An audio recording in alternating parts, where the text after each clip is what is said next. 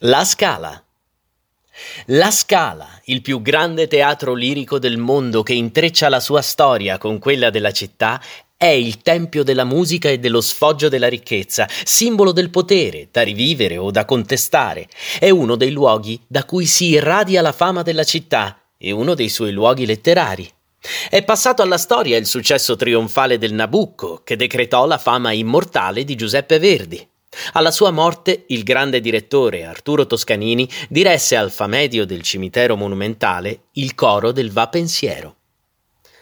Mio caro Peacock, ieri sera siamo andati all'opera, che è uno spettacolo davvero splendido.